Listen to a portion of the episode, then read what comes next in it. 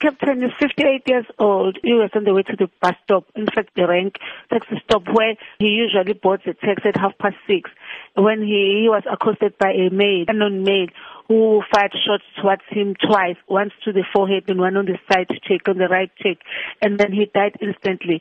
Immediately, according to the eyewitness, the, the red polo came close and made a sudden stop and the suspect was seen jumping into the red polo and then they fled in that getaway polo.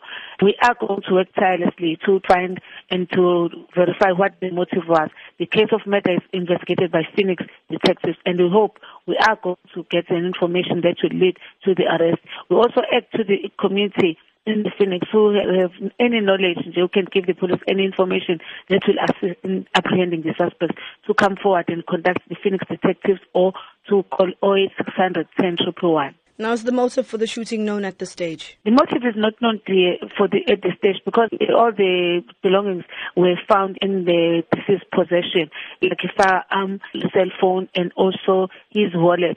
All what he had when he left home was still in his possession. Now, is the identity of the police officer known? Yes, it's Captain Simelane stationed at Point Communications. Has the police been in communication with the family? Yes, we've been uh, with the family. I was coming from the scene and from the families. They are very traumatized. You can see even in the face that they couldn't even talk, but they were trying to cooperate with the police and also with the people that were around there.